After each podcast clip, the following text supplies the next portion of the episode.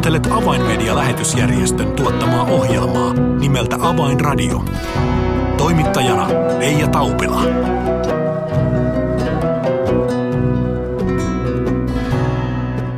Ja nyt alkaa ohjelma nimeltä Avainradio ja sen sinulle tuottaa Avainmedia-lähetysjärjestö. Avainmedian ydintehtävänä on kertoa evankeliumia ympäri maailmaan niin painetun sanan kuin sähköisen mediankin kautta. Tänään ohjelmamme aihe löytyy Turkista. Miten herätyskristittyjen pieni joukko pärjäilee ja miten lähestyä maassa olevia miljoonia pakolaisia evankeliumilla. Muun muassa näistä aiheista kuulet, kun jäät kanavalle seuraavan puolituntisen ajaksi. Minun nimeni on Reija Taupila. Tervetuloa seuraan. Avainradio. Tervetuloa Avainradioon, Avainmedian arabiosaston sekä Alhajat-kanavan johtaja Aaron. Kiitos.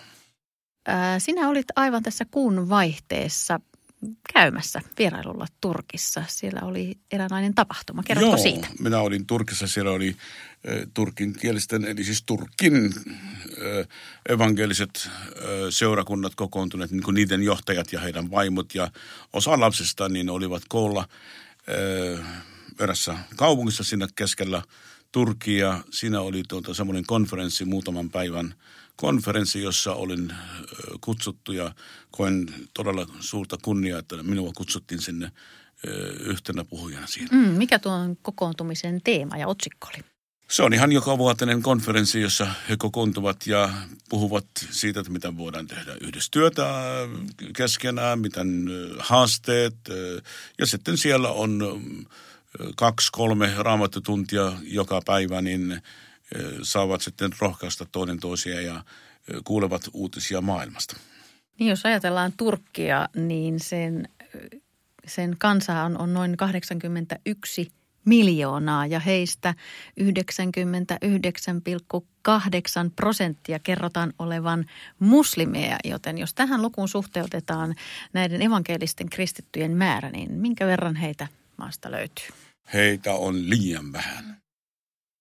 En uskalla väittää tietäväni numeroita, mutta sanotaan näin, että alle 10 000 on minun arvio. Mm. Mutta nyt näistä, tästä pienestä joukosta oli todella koossa tuolla tapahtumassa näitä aivan, aivan vetohahmoja ja, ja pastoreita, niin minkälainen mieliala ja sellainen tunnelma tuolla konferenssissa oli? Oli minun mielestäni erittäin hyvä mieli, niin siinä on seurakuntia, joka pieniä, toiset vähän isompia ja se, mitä oli, oli minun mielestäni rohkaiseva on se, että, että ne ei piiluta sitä, että ne on, ne on uskossa. Turkissa on vieläkin vapaampi kuin mitä arvimaailmassa on kääntyä kristityksi tietenkin jonkinlaista vainoa on, mutta ei joka puolella. Suuressa kaupungissa on vähemmän, pienessä kaupungissa ja pienessä kylässä on vielä enemmän. Mutta ne haluaa tehdä yhteistyötä, ne haluaa tehdä evankeliumistyötä, ne haluaa tehdä sosiaalisen median kautta evankeliumin työ, ne haluaa tehdä TV-työtä. Ja ne, ne kaipaa, että heitä, heitä niin neuvotaan, opetetaan ja tuetaan.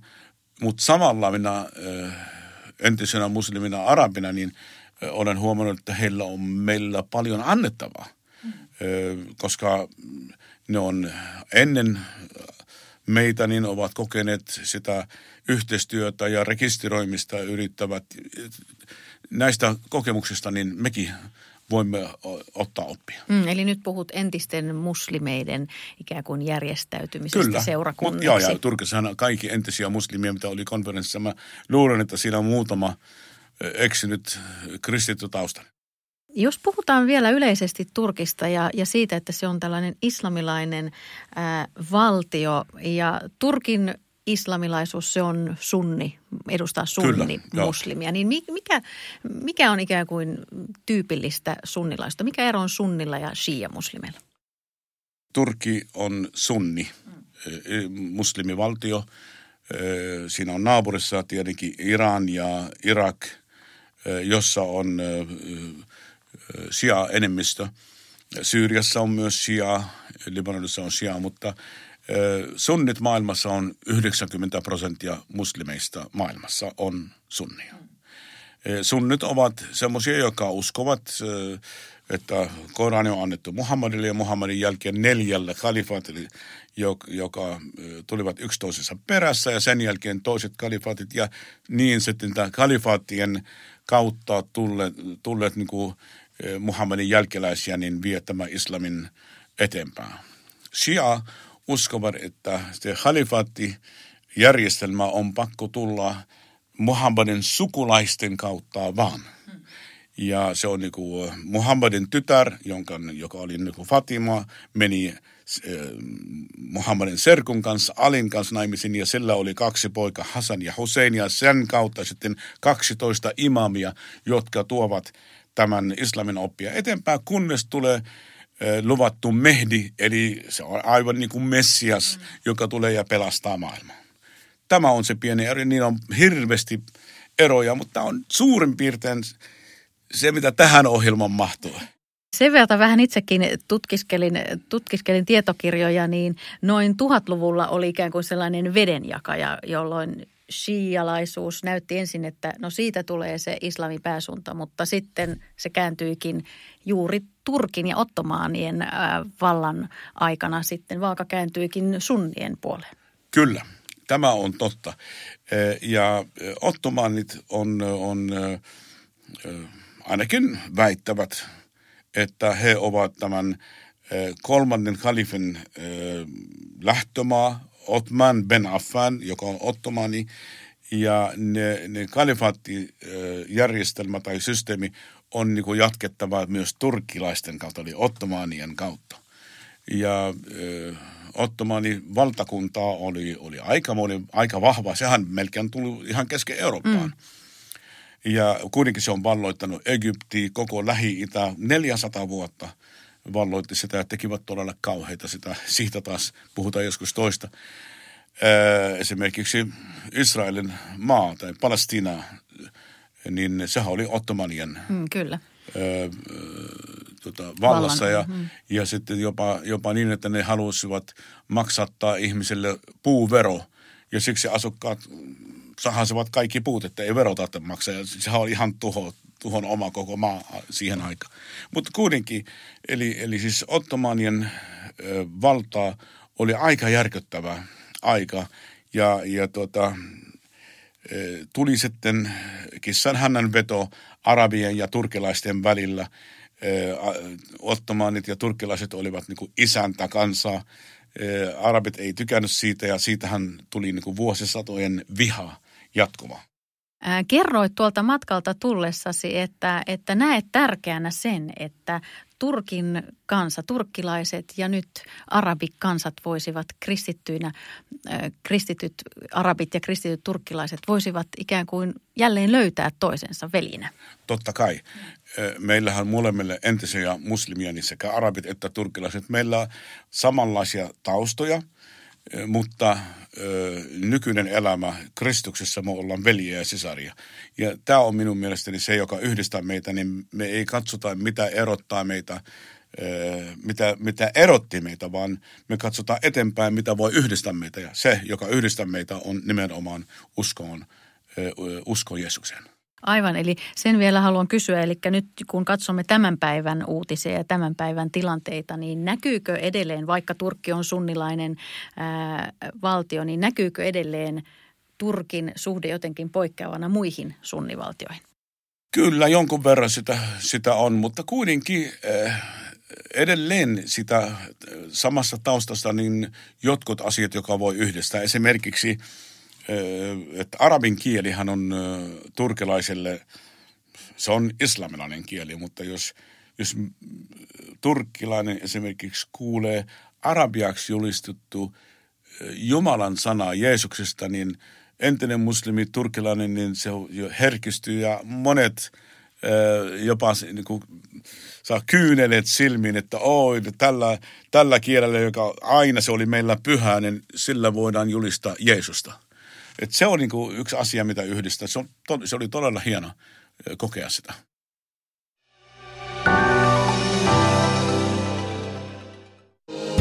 Avainmedian medialähetystyö tarvitsee esirukosta ja taloudellista tukea.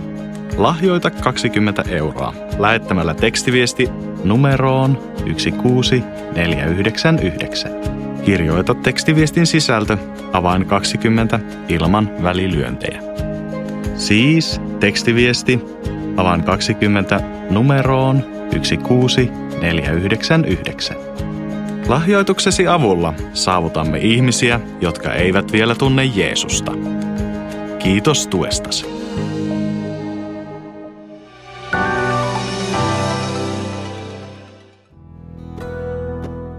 Avainradio.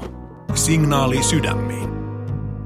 Kuuntelet Avainmedian lähetysjärjestön tuottamaa ohjelmaa nimeltä Avainradio ja tällä kertaa aiheenamme on Turkki ja ohjelma on kanssani tekemässä Avainmedian arabiosaston sekä Alhaajat-kanavan johtaja Aaron.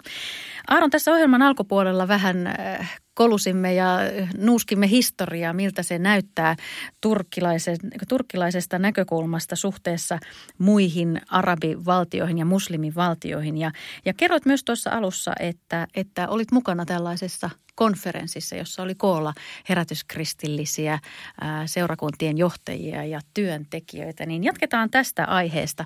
Eräs aihe, joka siellä nousi esille, oli mediatyö. Niin millä tavalla Turkin evankeliset ovat mukana mediatyössä? Kyllä he ovat kovasti mukana, niin turkin kielisiä kristillisiä TV-kanavia on kaksi.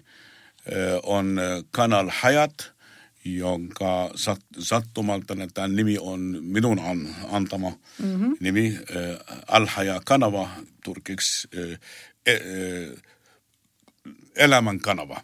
Sitten äh, Turk 7, äh, joka on Sat7in omistama. Siinä on paljon ihmisiä, joka tekee ohjelmia, seurakunnat haluaa olla mukana, monet äh, äh, naiset ja miehet, äh, jotka haluaa kouluttautua, haluaa, että me ohjataan heitä, miten ohjelmia tehdään parempi, tehokkaampi, muodikkaampi. Ja ne on kyllä meiltä pyytäneet apua, ja mehän ollaan oltu avan mediana mukana jo ihan useita vuosia turkin kielisessä työssä mediassa. Mutta nyt mä, haluan, mä, mä luulen, että me halutaan satsaa vielä enemmän. Me halutaan tuoda turkilaisia tänne Suomeen tuottamaan, kuvaamaan ohjelmia – näillä kanavalla, paitsi tietenkin meidän tällä kanavalle, tällä Kanal Hayat, se ei ole ihan meidän oma, mutta me ollaan su, a, aika tehokas osa sitä kanavaa. Hmm. Minkälaisia ohjelmia tällä hetkellä nyt Kanal Hayatilta sitten löytyy? vaikka minkälaista niin evankelium, evankeliumissa ohjelmia, opetusohjelmia, jopa ihan naiselle suunnattuja ohjelmia, lapselle suunnattuja ohjelmia, lauluja, konsertteja, kokouksia kuvataan ja, ja lähetetään kanavalla. Hmm. No kuten alussa mainitsin, niin kristittyjä ei todella, ja sinäkin kerroit, että kristittyjä ei, ei vielä ä, Turkin kansan keskeltä kovin paljon löydy, mutta onneksi kuitenkin ohjelman tekijöitä on löytynyt. Kyllä löytyy ja tämä on minun mielestäni aivan mahtavaa, että entisiä muslimia, joka julistaa kameran edessä kristinuskoa ja evankelioi ja ne edelleen asuu muslimimaassa. Tämä on uutta. Meillä esimerkiksi arabimaissa on harvoin tekee näin. Mm. No äh, minkälaisia haasteita tänä, tänä päivänä sitten Kanal Hayatissa ja tässä mediatyössä on? No, haasteita on paljon. Ensinnäkin, niin kuin mä sanon, että uskovaa määrä on todella vähän. Ne lahjakkaita, joka voidaan uskalla sanoa, että nämä on niin lahjakkaita niin kameran edessä julistajia, niin todella vähän. Niitä täytyy etsiä, kouluttaa, opettaa, miten tehdään ja, ja siihen kyllä vaaditaan paljon aikaa ja paljon varoja, että me voidaan niihin niin kuin satsata, koska jos löytyy joku, joka on todella tehokas, sen täytyy sitten vain ja ainoastaan tehdä tätä työtä, eikä sillä lailla, että hän tekee niin päivätyö ja sitten silloin tällöin esiintyy kamera edessä, koska, koska siinä on, niin kuin, on paljon arvokkaampi sitä evankeliumin työ tehdä, kun pelkästään etsijät, mitä maksetaan laskut ja, ja tuota, ostetaan leipää. Aivan.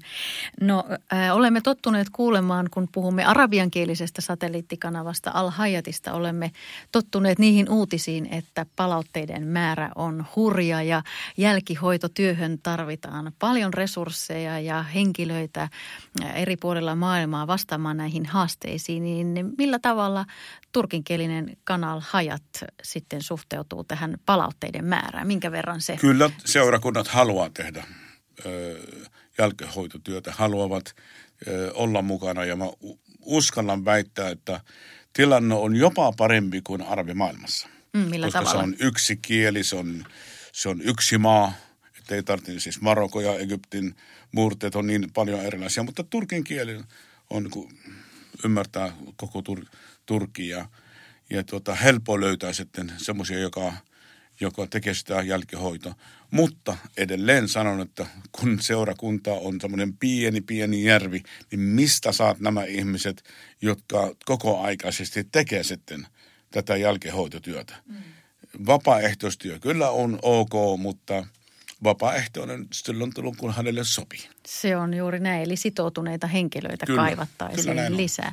No tämä on aihe, jonka varmasti voimme ohjelman kuulijoille jättää rukousaiheeksi, Kyllä. että, että tämä Turkista löytyisi ja turkkilaisia kristittyjä tähän jälkihoitotyöhön Kyllä, pitäisi lisää. rukoilla tämän asian puolesta. Ja mä luulen, että silloin kun niitä löytyy, niin silloin me voidaan tehokkaammin opettaa heitä, miten saa enemmän ihmisiä kirjoittamaan heillä. Aivan. No kuinka rohkeasti sitten turkkilaiset, jotka kenties katsovat Kanal Hayatia ja kiinnostuvat Kristuksesta ja evankeliumista, niin kuinka rohkeasti he sitten lähtevät ottamaan yhteyttä ja kenties toivovat jopa, jopa ihan henkilökohtaista tapaamista jonkun toisen kristityn kanssa? No silloin kun joku saa niin, kuin, niin kutsuttu herätys, niin kyllä ne on rohkeita ottamaan yhteyttä, mutta turkkilaiset ö, on ehkä hitaammin ottavat yhteyttä kuin arabit. Tuntuu siltä, että, että suuressa kaupungissa niin turkilaisille se on ihan uskontoa, vaan ihan pieni osa elämästä, niin kaikkia muuta kiinnostaa kuin, kuin uskoasiat. Mutta silloin kun, kun tarttuu onkeen, niin kuin sanotaan, niin ne, ne lähtee sitten etsimään ihan tosissaan. Puhutaan sitten vielä toisesta aiheesta, josta alussa hieman sivusimme, eli siitä, että Turkissa on erityisesti kaakkoisosassa maata löytyy miljoonia pakolaisia, jotka ovat tulleet muun muassa Syyrian sodan seurauksena rajan yli sotaa pakoon, niin ää, olit tuolla tapahtumassa, jossa oli näitä evankelisia kristittyjä ja, ja johtohenkilöitä, niin millä tavoin Turkin kristityt ovat ottaneet tämän pakolaishaasteen omakseen? jono ei ihan pelkästään kaakkoisosassa, vaan pakolaiset ovat levittäytyneet joka puolella.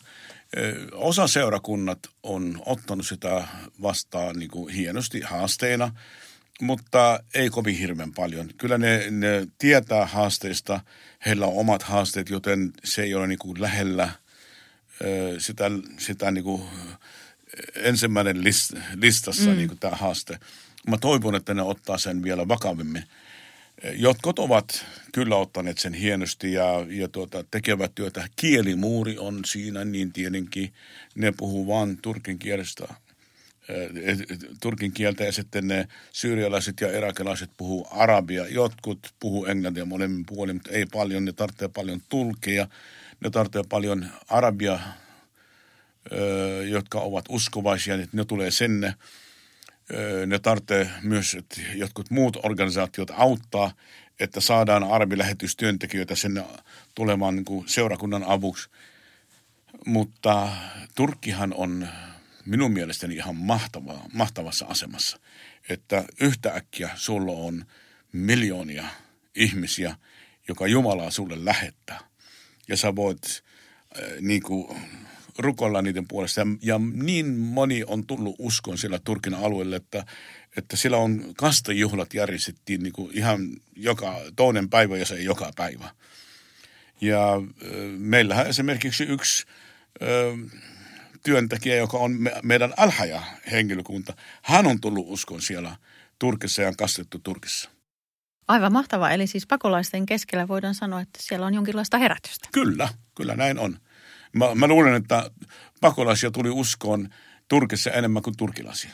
Vielä tähän ohjelman loppuun olemme puhuneet, puhuneet muun muassa siitä, kuinka, kuinka olisi tärkeää rukoilla sen puolesta, että Kanal Hayatin työyhteyteen löytyisi henkilöitä, jotka voisivat sitoutua ottamaan tämän jälkihoitotyön vastuulleen ja, ja vetämään sitä eteenpäin, niin mitkä muut asiat haluaisit nostaa ohjelmamme kuulijoille rukousaiheeksi Turkin puolesta? No kyllä minä halusin todella niin kuin rukoilla näiden henkilöiden puolesta, joka, joka todella niin kuin me tarvitsemme kameran edessä ja kameran takana, sosiaalisen median työntekijöitä, jälkihoidon työtä, työntekijöitä.